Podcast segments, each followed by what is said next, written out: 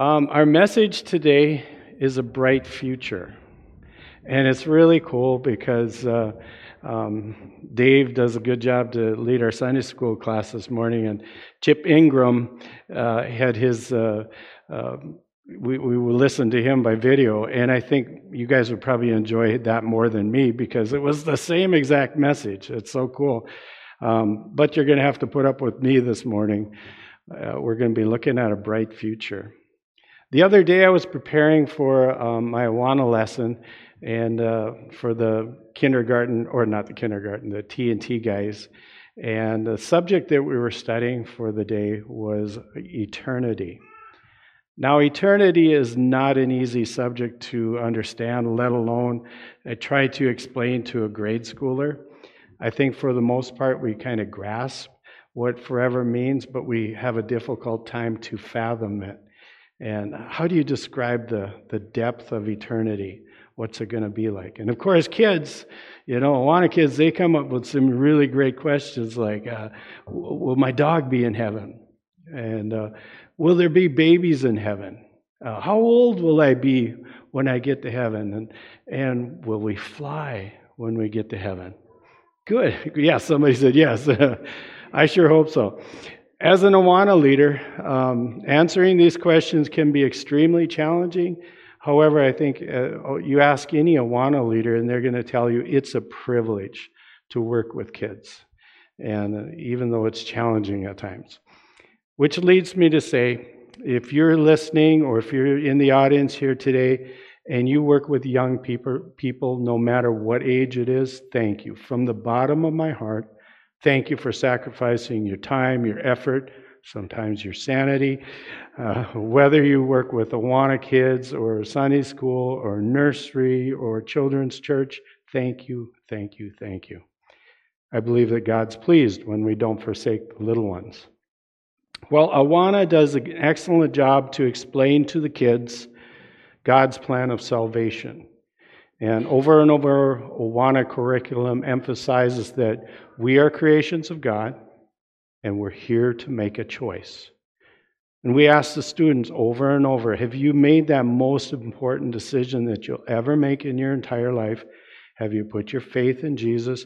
Have you asked Him to be your personal Savior?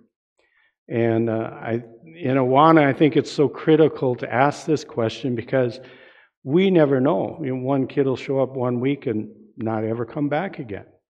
Plus, the fact that it's critical to ask this question because it's going to affect everyone for eternity. Well, today, I want us to spend just a few minutes thinking about our future and maybe do a little bit of daydreaming what our future is going to be like. In no way, no way do I plan on entertaining the question are there going to be dogs in heaven? Nope, not going to touch that. But we're going to look at God's uh, word this morning, and we're going to turn to Second Corinthians chapter 5.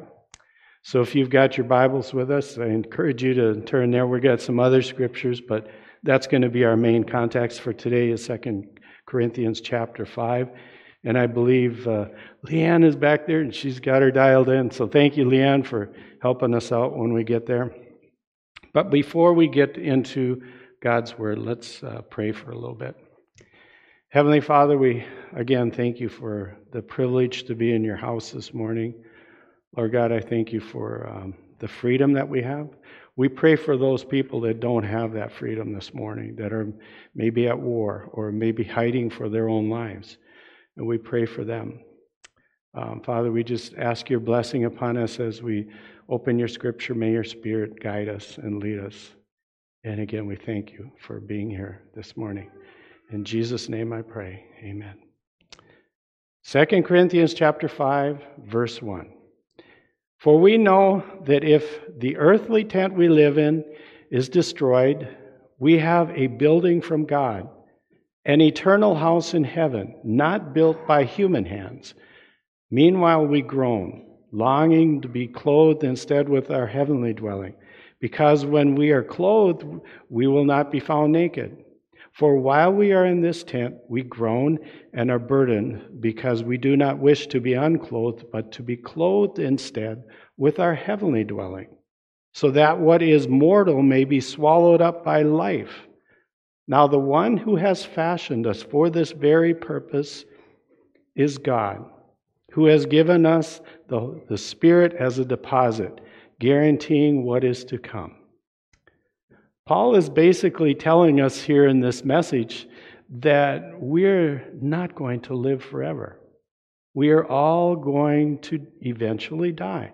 Our earthly tents, these bodies, they're going to be destroyed and they're going to wear out someday. It's estimated that our heart pumps about 100,000 times a day and about 35 million times a year and about 2.5 billion times in a lifetime. That's amazing, isn't it? If you give a tennis ball a really hard squeeze, and I did that the other day, they're pretty hard.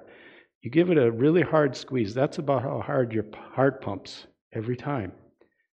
And our hearts are an amazing organ, but someday they're just going to wear out. It makes sense that Paul illustrates that right now we are in a, in a tent. I think we recognize that tents are very temporary and it wouldn't be fun to live permanently in a tent. I do not have fond memories of camping. Um, I remember out in a tent and it was raining, and I woke up and my sleeping bag was wet. I was cold. I was miserable. Not a big fan of camping. Sorry, Dave Stenell, you can have it all. Every day you want to do that.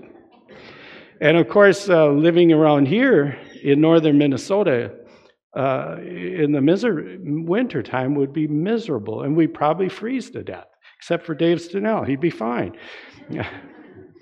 Paul tells us that these earthly bodies, these tents, will be replaced by a permanent heavenly body. Paul also says that we are groaned and are burdened to get rid of these old bodies and put on our new bodies. Do you ever groan? It seems that when I hit about 50 years old, I really started to notice that the, this old body is getting more and more decrepit as every day passed. And it was very wise for me not to do some of the things that I used to do. For example, playing football or softball or tobogganing down a hill, you know. My brain might be saying, Oh, I used to do that. I can do that. Uh, but afterwards, after I did it, it was like, Oh, you dummy. What did you do that for? And sometimes we pay a hefty price for pushing the old body beyond what it used to be able to do. I also think we groan because this life is just really hard sometimes. Our cars break down. I'm looking at my wife because our car, my car is giving me trouble. Um, things in our houses become disrepair and illness and sickness. They can plague us. And our work, it's just tough sometimes. And politics, ugh, just makes us groan, doesn't it? It can be hard to be patient when we're told that everything in our future is going to be perfect. However, just that fact, it's going to be perfect, that can uplift us, that can brighten our spirits. We have a future to look forward to. Paul says that our bodies will be replaced by a heavenly dwelling. Again, just like eternity, we can't fathom that. It's really hard to know what our bodies are going to be like. John wrote in 1 John chapter 3 verse 2 he says, "Beloved, now we are children of God, and it has not yet been revealed what we shall be, but we know that when he is revealed, we shall be like him." For we shall see him as he is. Isn't that great news? We will be like God. Now, let me be clear that verse does not say that we are going to be able to do that, everything that God does or, or has done in the past. That's not what he's saying, but we will be like him. It's very similar to what we find in Genesis chapter 1, where it's written, God said, Let us make man in our own image, according to our likeness. So God created man in his own image. In the image of God, he created them male and female. He created them. We are creations of God in his image. What will our new bodies be like? Well, John says that we will be made in God's image. This is going to be glorious and should uplift us. Paul also talked about this when he talked to his, the Philippians. In chapter 3, he describes our citizenship in heaven. Philippians chapter 3, verse 20 says, For our citizenship is in heaven, from which we also eagerly wait for the Savior the Lord Jesus Christ, who will transform our lowly body that it may be conformed to his glorious body, according to according to the working by which he is able to even subdue all things to himself. My grandson Ethan loves uh, Autobots, Transformers, Legos, anything that you know you can start out with like a car or a truck and then it transforms into something else. He just loves that. Paul says that our lowly body is going to be conformed to his glorious body. We will be changed. Again, there's going to be no sickness, no crying, no pain. Rest assured, it's going to be glorious. Are we going to be able to fly? I don't know about you, but I dream about that once in a while. I have a dream about you know flying and through the air and gliding around and, and, and the breeze flowing through my hair, you know. hey, it's a dream. Let me dream, okay? It's my dream. Or if we don't fly, are we going to just be able to think about being somewhere and then just be there? Are we going to be able to walk through solid objects? This should be very exciting to us, shouldn't it? We have a bright future. Of course, our new body is going to be great, but the absolute most glorious thing is that we will be with God and live with Him forever. Here's where we can only imagine. Like the song says, I can only imagine what it will be like when I walk by your side, what my eyes will see when your face is before me. I can only imagine, surrounded by your glory. What will my heart feel? To live with God for eternity. That should uplift us. And how about seeing some of the people we haven't seen for a while? You know, moms and dads, and grandmas and grandpas, aunts and uncles, sisters, brothers, friends. And then maybe we'll get to see some famous people Abraham and Moses. You know, that'll be fun too. In addition to receiving our new heavenly bodies, the book of Revelation tells us that God will make a new heaven and a new earth. Earth.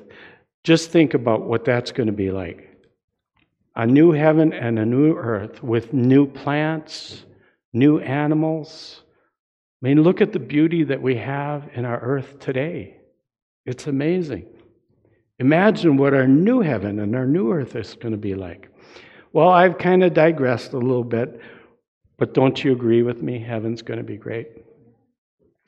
Let's get back to our scripture. 2 Corinthians chapter 5 verse 1 said, now, the one who has fashioned us for this very purpose is God. God has fashioned us. The other day, I was subbing in uh, high school for the art class, and the class was pottery. And it was so interesting to watch the students uh, work on their projects. They weren't working on a pottery wheel, that would have been cool, but they were working on clay, and they were rolling it out on their tables and then they would cut out a square. And what they were doing was making square clay boxes with a lid on it. And every once in a while, you'd see a student that would cut it out and they'd look at it and, no, that wasn't good enough. They'd crumple it up and roll it back out again. Watching this process reminded me of a song that my mom and dad used to sing Have thine own way, Lord. Have thine own way. Thou art the potter, I am the clay. Mold me and make me after thy will. While I am yielded, waiting, yielded, and still. Have thine own way. Search me and try me, Master, today. Being referred to as clay is an interesting concept. And Jeremiah also talked about uh, working with clay. In chapter 18, we read, This is the word that came to Jeremiah from the Lord Go down to the potter's house, and there I will give you a message. So I went down to the potter's house, and I saw him working at the wheel. But the pot he was shaping from the clay was marred in his hands, so the potter formed it into another pot, shaping it, it as seemed best to him. A few verses later, Jeremiah goes on to say that the Lord told him to tell the nation of Israel, like clay in the potter's hand, so are you in my hand. Friends, we are clay in God's hands. It really makes sense and it helps us to understand when we look back at all the things that we've gone through in our lives. God is molding us and shaping us by both the good and the bad things that happen to us. Some of the bad things that might be, you know, when we lose a job or when we have a fire in our house or when we lose someone close to us. Or the good things might be when we get married, or when we have kids, or we get that job that we always wanted. The whole time, these good and bad things, God is shaping us. He's molding us into the people He wants us to be. Many times during this molding process, we see God's blessing, and it's so good, and yet many times we, we're in the middle of this molding process and it's very painful. And we ask, well, God, why is this happening to me? At times like these, it's important to remember that God always has a purpose. Now, the one who has fashioned us for this very purpose is God. And we should strive to have the attitude and say, Have thine own way, have thine own way, God. Easy to say, right? not so easy to do. Paul said that God has fashioned us and has also given us the Spirit as a deposit, guaranteeing what is to come. This is very interesting. We're familiar with the term deposit in the financial world. We talk about it all the time. Okay, when we get that hard earned check, we've worked for so hard that you know, during a one week, two week time, what do we do? We turn around and we put it into the bank. Then the bank gives us a receipt of that deposit. And that deposit becomes a credit on our account, allowing us to pay some bills or buy some things that we need for in living. Well, God is serious about the eternal promise He's made to us. So, what does He do? He gives us the Holy Spirit as a deposit, which is a guarantee of His promise. And our receipt for this deposit, this is cool, is that the work of the Holy Spirit. I don't know about you, but I, I see God working all the time and His Holy Spirit working in other people's lives. Just the other day, uh, Judy woke up in the middle of the night. She couldn't sleep. And a friend, friend came to her mind. So, like Judy does many, many times, wakes up and thinking about somebody, she prays for them. And a few days later, that friend called and she was curious. So she asked the friend, Were you up in the middle of the night? And it turns out that she had been, and she was going through something in her life. That's just a small example of how the Holy Spirit works. And I'm sure that you have many, many stories that you could share about how you've seen the Holy Spirit work. Again, the Holy Spirit goes above and beyond what we ask or think. Jesus taught us that He sends the Holy Spirit to be our comforter, our guide for our life. And in this case, the scripture emphasizes that the Holy Spirit is a guarantee of God's promise of eternal life for us. Well, let's continue on. 2 Corinthians chapter 5 verse 6. Let's go on. Therefore, or because of all of this, we are always confident and know that as long as we are at home in the body, we are away from the Lord. For we live by faith, not by sight. We are confident, I say, and would, be, would prefer to be away from the body and be at home with the Lord. So we make it our goal to please Him, whether we are at home in the body or away from it, for we must all appear before the judgment seat of Christ, so that each of us may receive what is due for the things we have done while in the body, whether good or bad. Paul tells us that we can be confident of two things here. First of all, that as long as we are still in these bodies and alive on this earth, we are separated from the Lord. And then, secondly, we would prefer to be with the Lord up in heaven. So, what should this knowledge and this confidence do? Well, it should produce a faith. A faith that doesn't require us to earn it, a, re, a, faith that doesn't see always the big picture, but the type of faith that understands that God is in control. The type of faith that believes and accepts what Jesus Christ did on the cross for us. What do we do when we have this type of faith? Do we just sit back in our easy chair and our couches and wait for our new bodies? No, Paul writes, he says, So we make it our goal to please him. Whether we're alive here on earth or we're up in heaven, our goal should be to please God. Then the, be- the question that begs to be asked is well, how do we know what's pleasing to God? And of course, you're going to answer me by saying, we read the Bible, right? We read the Bible, study the Holy Scriptures, and God gives us, uh, shows us what makes Him happy. And also, we know that the Holy Spirit who lives within, uh, within us, He gently nudges us uh, to do things that make God happy. The Holy Spirit prompts us to work for the kingdom of God. James wrote, Faith without works is dead.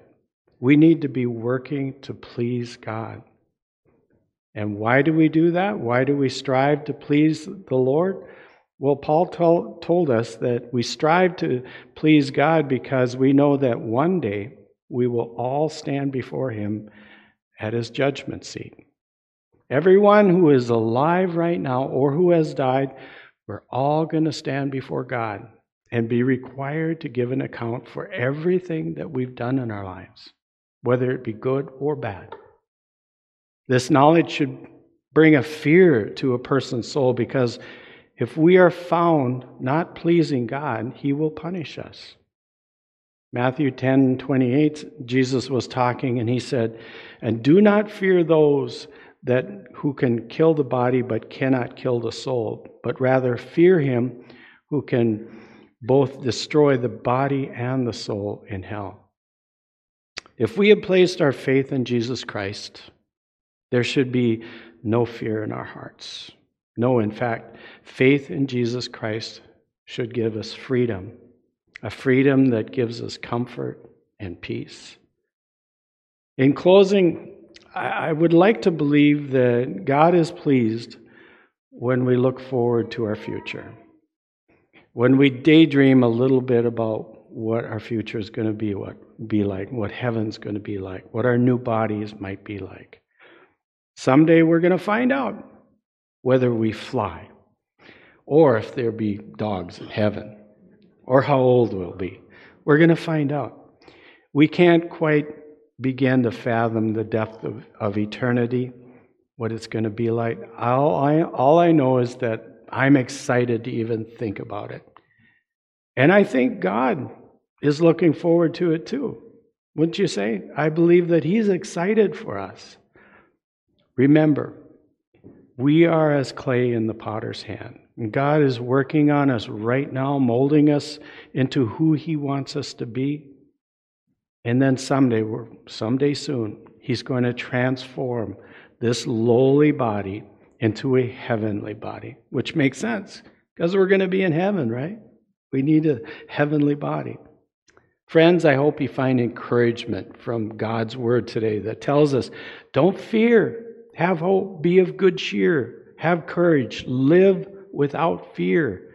Be strong in the Lord and be at peace because we're almost there. In fact, I think eternity is closer than we think. Let's pray. Heavenly Father, we, we thank you so much for your scripture that gives us encouragement. And Jesus, thank you so much for dying on the cross for us and, and uh, giving us hope and uh, taking us away from fear that is so much in our world today. Lord, I pray that if there's anyone that's in the audience or listening, if they haven't uh, dedicated their life to you, I pray that they do it even now, right now, Father. Just send your Holy Spirit to work in their life. Help them to dedicate their life totally and completely to you. Father, we thank you for the fact that we could be here today. We thank you for the freedom that you give to us, and we look forward to living with you forever. And I pray this in Jesus' holy name. Amen.